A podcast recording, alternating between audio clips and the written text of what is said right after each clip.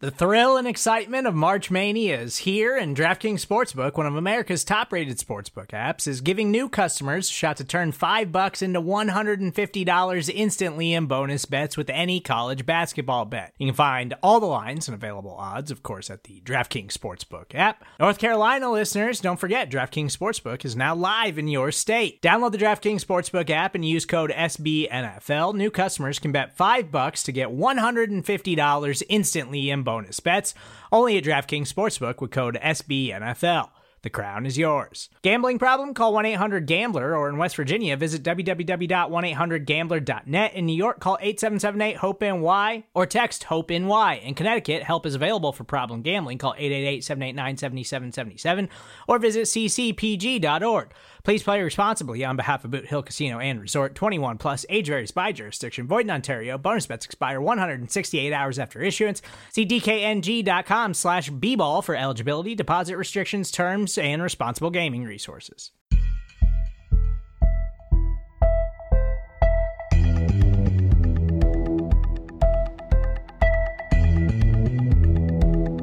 Welcome into this special edition of BGN brought to you by the fine folk at SB Nation and Bleeding Green Nation. I am your host, Michael Kist, and today I have a special guest to talk about the social unrest surrounding the topic of police brutality and racial inequality and how the NFL has responded to all of it. That guest is Michael-Shawn Dugar of The Athletic Seattle. You can follow him on Twitter at Mike Dugar. That's D U G A R. I followed him for a while. He does fantastic work, and I really enjoyed our conversation about this topic. And look, if you want your football separate from these issues, then this show is not for you. But I do encourage you to just listen to what the man has to say about it, and you can make your own judgments from there. And hopefully you enjoy it. So without further ado, here is our Juneteenth edition of BGN. He writes for the Athletic Seattle. He's the co-host of the Seahawks two-man podcast. He is Michael-Shawn Dugar. Michael, how you doing, brother? I'm good. How are you? I'm doing well, man. And let's just jump right into this thing. The issue that we're tackling today is the social unrest stemming from police brutality against black people, notably the murder of uh, George Floyd that kind of kicked this whole thing off, and how it has impacted the NFL and how they're responding to it.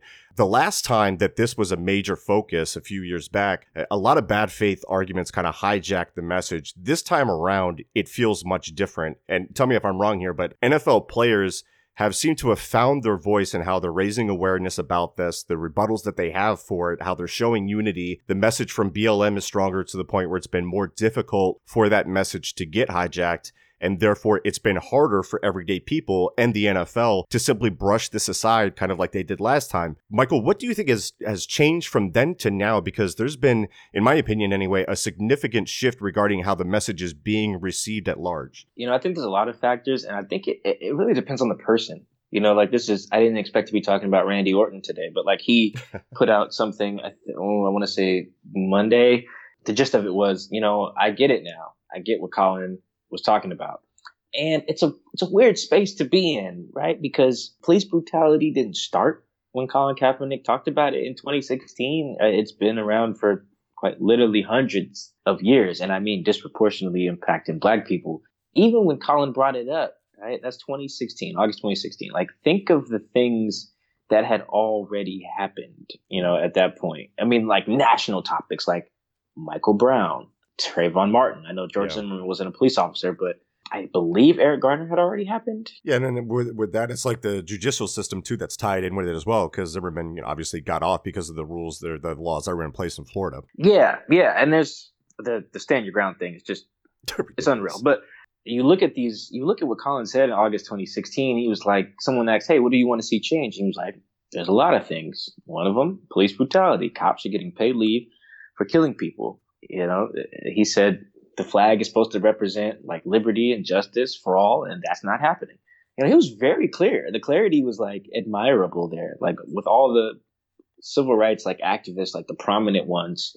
Uh, whether you're talking about a Martin Luther King or you know even like a Medgar Evers or, or, or Malcolm X uh, or Huey Newton or whoever, right? Yeah. One quality they have is clarity. You know exactly what they want and how they feel is the best way to get there. And maybe Colin didn't get a chance to outline the best way to get there, but he definitely acknowledged what it was. Right. So I think the people who are like the Randy Ortons of the world, I just don't know what you were missing before, you know? So I necessarily can't applaud you for getting it now. It's just like, all right, whatever, better late than never hop on the boat. Um, but I think the pandemic at large is affecting people. Uh, it's just you have no choice but to sit here and look at all the viral videos. Uh, and then you have just what is, I don't want to, the wording of this is, is poor, but you got to get what I'm saying. The perfect victim. Mm-hmm. You know, like it's very clear that George Floyd did nothing wrong but be black. Like that was it. That was the weapon he had on his uh, on his possession at the time he was killed. And it's very clear. It's like indisputable. Not to say that some of these others weren't, but you know what I mean. There's just even if you wanted to like pick and poke at like Black Lives Matter and swear that all this all these good cops and there's just a few bad apples, it's just like look, this George Floyd thing. You watched a man take his last breath after calling for his mom.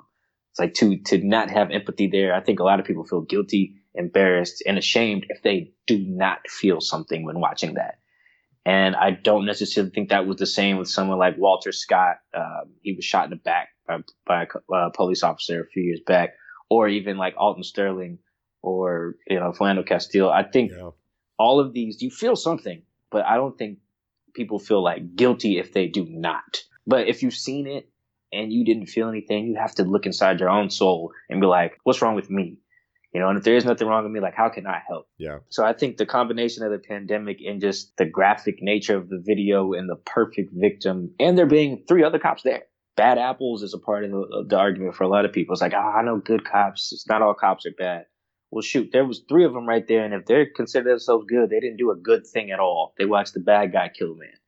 And so where, where, where are the good cops? Right. So I think there was just so many factors that like hit all at once subconsciously for a lot of people and then it just boom, you got people burning down targets and stuff. Yeah, I agree, especially with the the way that that video of, of Floyd was unassailable just from an argumentative standpoint. There's all these different ways that people can kind of dismiss these things. With that one, it was so much harder and it just happens over and over and over again. And all these twitter videos the the threads of you know up to 500 different examples of police brutality during these protests. And and one of the pieces from you about seattle linebacker bobby wagner that i wanted to highlight here and what kind of transition the discussion this way. What he was saying was there needs to be more allies. And he had some advice on how to become one what was his message to the media when he spoke to them a couple weeks ago? Bobby is very aware of narrative control. He's just a smart guy. You know, Richard Sherman cut from the same cloth, Russell Okung. They understand the role that the media plays in shaping a narrative. A narrative does not always mean truth, and they understand that as well. So Bobby has seen, he's like, look, if you guys are media members and you know that what Kaepernick is saying is about stopping police brutality, you know, is about police killing black people with impunity. Like, boom, there's your thesis. If you know that, anything else you spend extensive time reporting on is you're you're complicit in you know narrative distortion or narrative construction, right? And he's right. And I think I love that he said it because then it allows me to like take the baton and take it the next step because I know where the training for the journalist comes from. I went to Washington State, like the Edward R. Murrow School of Communication, great school. Like I get what everyone is taught in journalism. If they're, if I use this example a lot, we're taught that if you go to a rally and there's Black Lives Matter people on one side of the street and, and Blue Lives Matter or All Lives Matter people on one side, you're taught to interview everyone, just write what they're feeling, why they're there, what they want, and then just send it into your editor so it can get filed, right? That's like that's what you're taught. And as I've kind of gotten older, I I understand that we have more of an obligation to that if to, to decide what is right and wrong. And that may sound crazy to some people, but think of what all lives matter and like blue lives matter, right? In that example, those things are birthed in opposition to black people asking to matter. There's right. not a, there's, this is not like a both sides issue. If one, if one people, if a certain set of people ask to matter, your uh, your response to that is damn all that, then there is no both sides. One side is right because they're asking for humanity, and the other side is wrong because they don't want to grant, and they have the power to make sure to to act on not granting it. Like so, why then do you have to both sides as a journalist there? Like that's not objectivity. That's like ignorance. Yeah. You know, and it's it's it's part of that is unlearning a lot of the stuff we're taught. Right? We're taught, you know, oh, if you go out into the field in these protests and they're burning Target, they're gonna teach you to put your camera on Target. Like that's you're supposed to sensationalize on a burning building and that in that way. But what Bobby was getting at is like, you guys know it's not about that. You guys know we're not protesting Target. You know that those people who are burning it are angry. And unless you're willing to talk about what is making them so angry to burn a building and to commit arson in public, unless you're willing to do that, you're just showing like, oh, look at these guys. They're still in Nordstrom. You know, unless you're willing to go deeper into that and not just stick your camera on it during your stand up for the local, you know, CBS affiliate, then you're complicit, right? Because you can't yep. make it seem like there was just riots and then a protest in the background. That's not how it goes. And we have that power. And I've been explaining this to my journalism friends for like, it feels like the past month because it really is unlearning behavior. But, you know, for those people who also like cover sports, it's not that complicated. You know, like I tell people, let's say I go to a game and uh, I go to a game, cover it, right? Russell Wilson has a press conference. Pete Carroll has a press conference. You know, Russ threw five picks and, you know, the defense had a bunch of touchdowns, right? So in my story, I only have quotes from Bobby Wagner, KJ Wright, Shaquill Griffin, and I leave out everything from Pete. And I don't even mention that, um, you know, Russ threw the picks. I don't ask any of the receivers and nothing like that, right? I'm deciding that the audience, I'm deciding what the audience needs to see or needs to hear. I'm deciding you don't need to hear from Russ. The picks he threw aren't important. I may mention that they happened, but I don't dive into it. I don't mention Pete Carroll's call at the goal line or whatever. I have shaped the, the, the, the narrative there on why they lost the game or won the game or whatever, right? I'm consciously deciding you don't need this information, right? You don't need at least, or at the very least, you don't need it in depth, right? That's, we do that all the time. Like, obviously that's a game and not like life or death, but the same principle applies in my mind. It's not necessarily a both sides. You got to be right down the middle, show all this. Like, man, one side is asking to matter. Anyone on the other side of that, I don't feel the need to amplify their voice. Now I know that may, maybe my journalism ethics teacher would be pissed hearing that, but like she was also a white lady, so like maybe she just don't don't get it. You know, that's that's kind of what Bobby was getting at. He doesn't, he couldn't like explain it the way I can because I'm a journalist, but I, that's that's what he was talking about. I, agree, and they and they have gotten better at, at kind of counteracting that that rebuttal to that. And, and Doug Baldwin followed up this uh, with a Twitter thread of his own, where he said, uh, "quote Make a decision to act. Don't be complacent and complicit." Un, uh, end quote. And he specifically mentions empathy and the same word that Russell Wilson used. And and this is why the educational part is so important.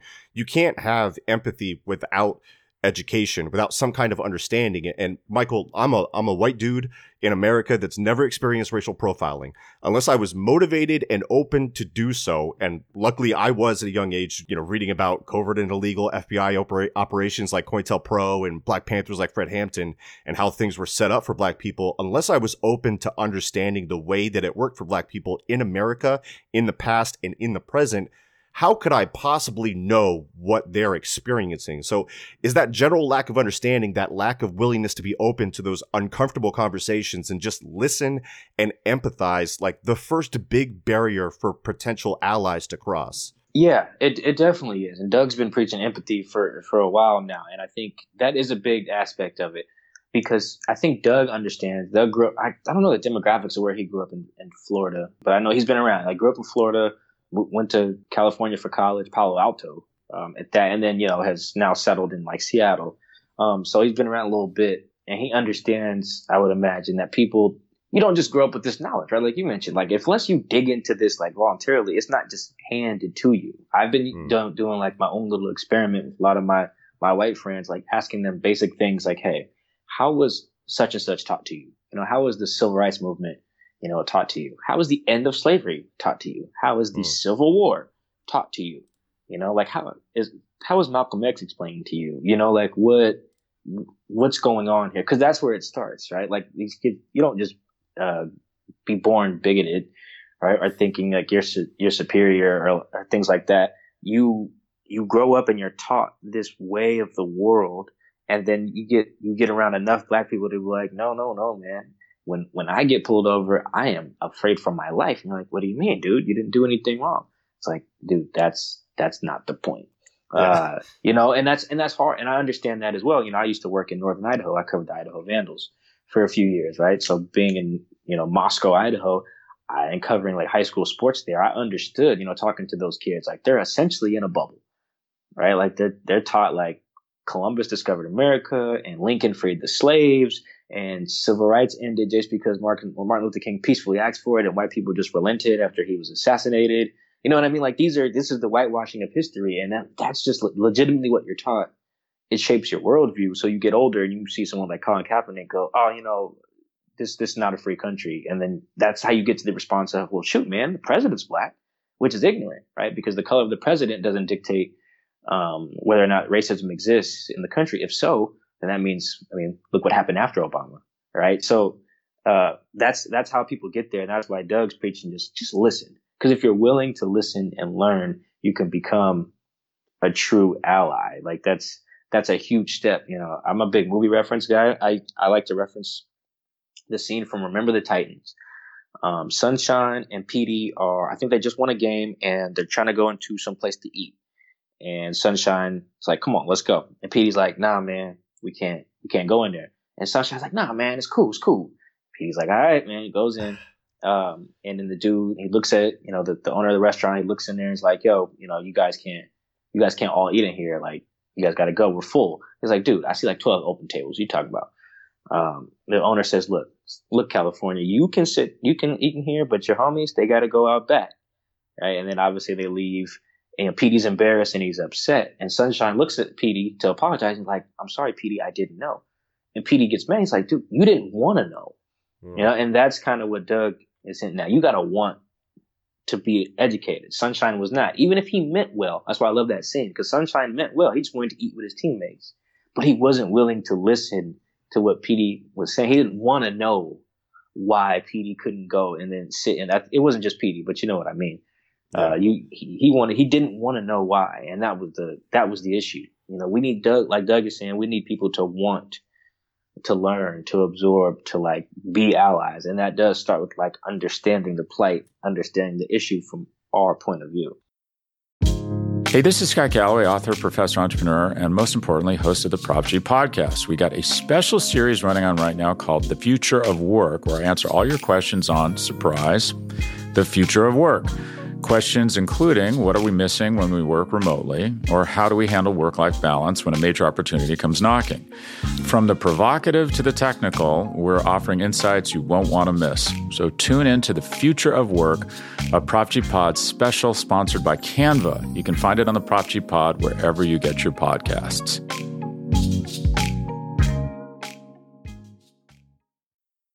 What are some misconceptions out there? And we can use Colin Kaepernick here there's so much misinformation out there regarding that entire fiasco between Kaepernick and the league.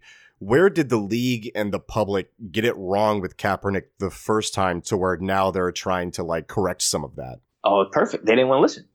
Yeah. Like just what we were talking about. They didn't they yep. didn't want to listen. Kaepernick said, Hey, you know, I'm gonna use this time to advocate for the lives of black people, gather around. Here's what I'm talking about. And the league was like, get out that was that was that was basically it. You know, whether whether it was one owner told other owners or Goodell sent out a memo, which I doubt he did. Um, you know, whether the owners like are just so inherently you know biased and racist that they didn't even want to deal with it. Right? He based that's that's basically what he asked for. You know, I, I encourage people to go listen to his first press conference. Uh, it's like August 28th, I want to say 2016. He he breaks it down. It's like 18 minutes, I think, and he answers everybody's questions and he's very clear. And people, the the NFL, the owners, we got to separate the NFL here. Uh, the NFL, like Goodell's part of the NFL, and his office yeah. is, but the owners are who Goodell works for, and they are quote the NFL as well. So they just didn't want to listen. They told Colin Kaepernick, "We don't really care what you have to say if you're gonna kneel."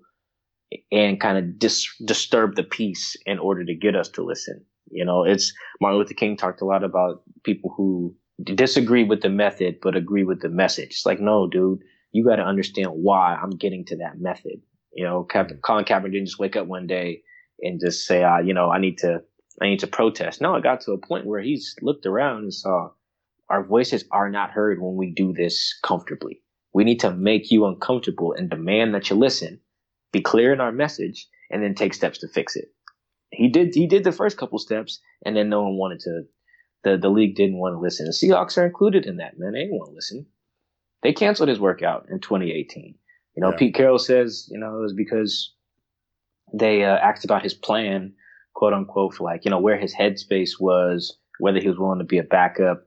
It's like, dude, a he interviewed with you a year ago uh, with Russell as the quarterback. You know, Russell led the league in touchdown passes the next season, and then he's willing to come work out again. Like Colin's not stupid. You know, he you know when you, you come interview for a quarterback job in Seattle right now, you are the backup.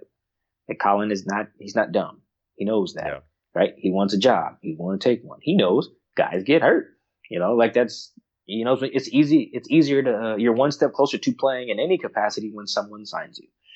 right? That's just the yep. the basics of it. So uh, the Seahawks were were part of that. That's why Pete Carroll, you know, kind of tried to walk everything back.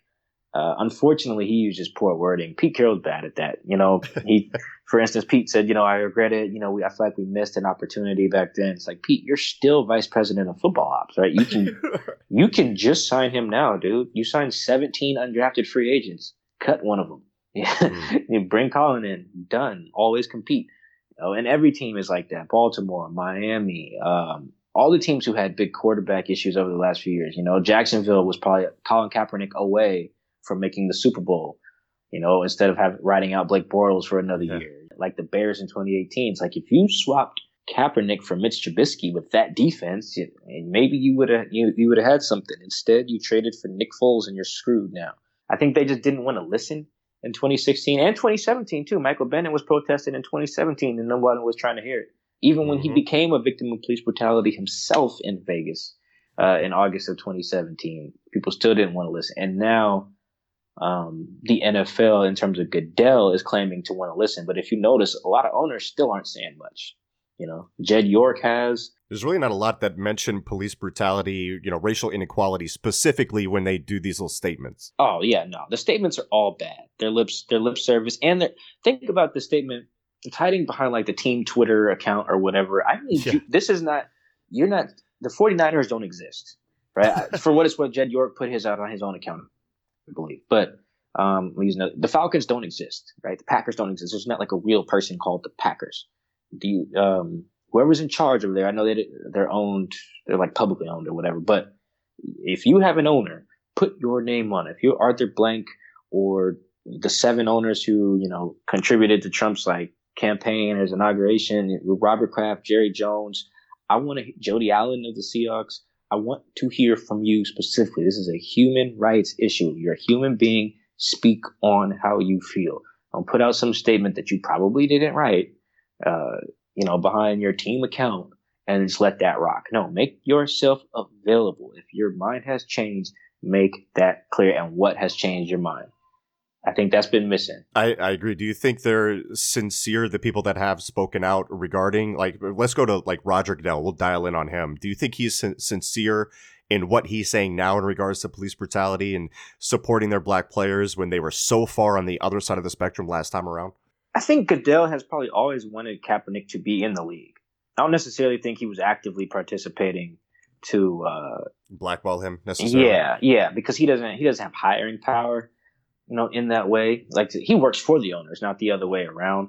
Right. I, I do. I do think he's probably tried to mean well the whole time. I think he was afraid of pissing off his racist bosses. Yeah. I think that's and, and that's Trump the, and yeah, you know, and the president and his. I mean, look at the. You can't. You can't be in the position that these white billionaires are and supporting Trump, and for me to not think that you're just going to be against everything Colin Kaepernick has to stand for. I'm just going to assume right. that's the case. Like you're putting your money where your mouth is more than anything else. So, I mean, if, if Goodell, I get the sense, just didn't want to rock the boat with those guys. Um, and was able to like hide behind it because he had enough people supporting it. But now he gets to the point where it's like, look, man, these the players here are just so hurt. They are so angry that I'm gonna have to publicly ruffle some some feathers, and that's mostly with the owners themselves. Hmm. Uh, now, does that really mean anything? No, man, they're not. The owners aren't going to fire Roger Goodell. He makes them too much money. But I, I, I think he's always probably wanted Colin Kaepernick in the league, or honestly just didn't care. It's like, oh, some signs them they do. If they don't, they don't. Like that probably is how he felt for a little bit, you know, in the name of not pissing off the people who are, you know, employing him, for lack of a better term. Uh, yeah. Uh, but it's hard for anyone to buy Black Lives Matter on Goodell's part because it's not anything anything new that has happened. You know, you asked me the first question was what's changed. You know, everything you can apply to for the most part, George Floyd's video, you can apply to Eric Garner's, with the exception of the pandemic as the like the backdrop. Other right. than that, the circumstances are very similar. It's a viral video of multiple police choking the dude who like says he can't breathe, and he doesn't call for his mom. But I mean, that's that's a minor detail. Like it's very you watch that dude die on the street. He didn't do anything like worth. Maybe he was selling like cigarettes, and, you know, and shouldn't have. Right. That doesn't mean get choked out by multiple cops. Right. So even I look at that example right there, and it's just like if you're singing a different tune now, unless you explain why, then it just it just feels hollow. And that's not good, just Goodell. That's Drew Brees. That's Randy Orton. That's whoever else has come around now and not explained why. Now that the NFL has accepted, at least at the surface, how NFL players choose to protest police brutality and racial inequality, where do you see this going? Essentially, I guess the question is what's the next step to keep the momentum of this movement going while they have it? Well, in terms of the, how players are going to protest, a protest has to be defiant in some way. There has to be some level of disobedience associated with it. And now that Goodell has kind of like okayed the action of kneeling or just protesting in general, like that gets we're getting into a tricky space. Yeah, it's it's kind of then kneeling might become what like throwing up your fist during the anthem has become. Right, it was a very that was a very different gesture in 1968. It's not so much a controversial gesture in 2020 or maybe even in 2018 or whatever. If kneeling, you know, was controversial in 2016, but it's like generally accepted across the league in 2020, then you're not really protesting, you know, anymore. And that's that's important here because we still have people who need to be allies. And when I say people, I really do mean the owners. The owners are some of the most powerful people in their respective states. You know, like how many people can you name in Texas more powerful than Jerry Jones? right. right. If he's on board, that gets a lot of people on board, right? Or it, it pisses enough people off, you know, that are that are Jerry's fans, like, okay, cool, we'll get them out of here. But if you know, how, how many people over there in Massachusetts are more power, more powerful than than Bob Kraft, right? Like, there's when we get those guys on board, right, as allies, like that's when we really will get some, like, I feel like a true like seismic shift here because that's the people who like they know prosecutors in their local, you know, states or cities. They know DAs and they and they know politicians. Like they they got power over there. Their voice matters. What Robert Kraft says when a mic is hot is far more important than some like vague statement on the Patriots Twitter account. You know, I think that's that's the next step here. And owners are owners are good at this. They don't make themselves available as much as head coaches. So we put the pressure on head coaches. No, it's not just the head coaches. We need to put the pressure on the owners. You guys are the white billionaires who some of you even supported the president uh, who's empowering a lot of the people that's uh, still countering Black Lives Matter. Like it's the next step is them. It's getting them to be all in, you know, on this because essentially then they become recruiters at that point. Like if Jerry yeah. Jones is on board and you didn't, and you're and you're far right and you've been rocking with Jerry Jones since you were a baby. If you can, if you can't see why Jerry Jones gets on board, then you're tripping. You know, like he's gonna, they're they're gonna sway a lot of people with their with their power and not just their like, you know, position, but it's like political power too in their respective cities and areas. That's that's gonna matter a lot once we can get that. Weaponize their influence is basically what you're saying, and I, I agree. Yep. That's a, that's a that's a great next step. Um, and, and I want to I want to pound this part home before we run out of time. In, in terms of what I can do, what others can do beyond posting some black square on Instagram or Twitter, uh, how can people help and, and, make a difference? What would you suggest? Uh, I think it's it's it's the same thing as the owners. It's, you know, it's like weaponizing your privilege. You know, if, if you're white, understand that white people will listen to you. White people do not like inherently like care about the voices of black people. If they did, we wouldn't be in this predicament. I can guarantee you that it would have been no slavery if white people listened to black people. That's just a fact. we were not cool with that. You know, we, we didn't like it. We voiced that we did not, and we were unheard. You know, this is the same thing in every movement. You know, whether it's the Jim Crow era, is civil rights, the war on drugs, mass incarceration. We've always been saying, "Hey, man, stop, chill out," and white people don't listen. So they listen to you guys. So you need to go vote. You need to go be out here in in the streets demanding the same things that we are, defunding the the police, redirecting those funds to social work, healthcare, education, like those are the things, you know, that we're advocating for and you got to advocate for them as well. Don't just hit up your black friends and tell them that you're riding for them and you're an ally. I mean, that's fine. That's step one. Step two is to tell your white friends that too. You know, call out the bigotry you see on your Facebook wall, or you hear your brother saying in the next room, or you're you're having a conversation with your parents, and they say, "Look at those rioters, man. They're just why are they out there, man? Explain to them. Explain to your 50, 60 year old parent or grandparent why how their thinking is wrong. You know, anybody who can vote, you should be willing to go to bat with because that that that matters. And those conversations yeah. are gonna suck. They're gonna be uncomfortable. I have a homegirl who just had to basically flame her father on Facebook because he said some wild stuff. You know, but that's that's the change we need, right? You got to make it clear that you're. It's not okay to just be non-racist, right? That's the white moderate that Martin Luther King lamented. We need everyone to be anti-racist. That means actively against the system of oppression.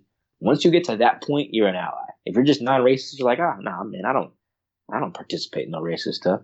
Okay, cool, that's fine. Here's your participation trophy for that.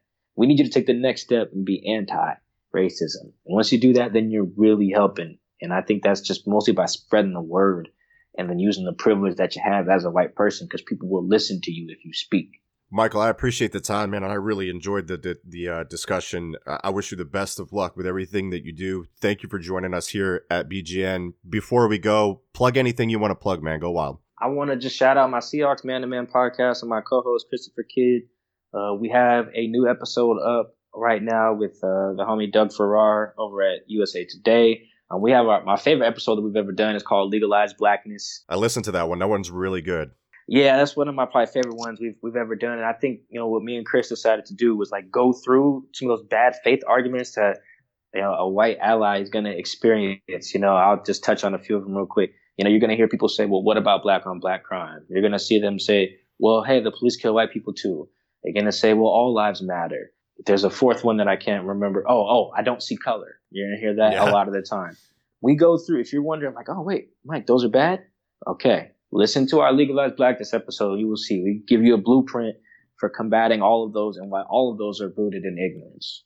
Right? That's that's really we, it was like our white ally blueprint episode, but that didn't have the same ring to it as legalized blackness.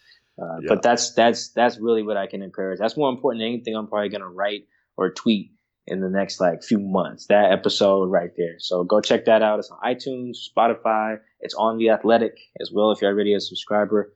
Um, it's basically everywhere, man. Trust me, it is a must listen. Thanks again, Michael. Oh, appreciate it, man.